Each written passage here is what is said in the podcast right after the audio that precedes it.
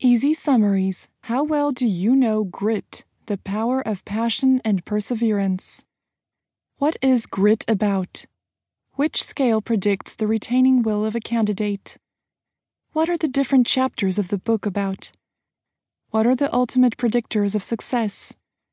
What other example of excellence does the author cite than Irving?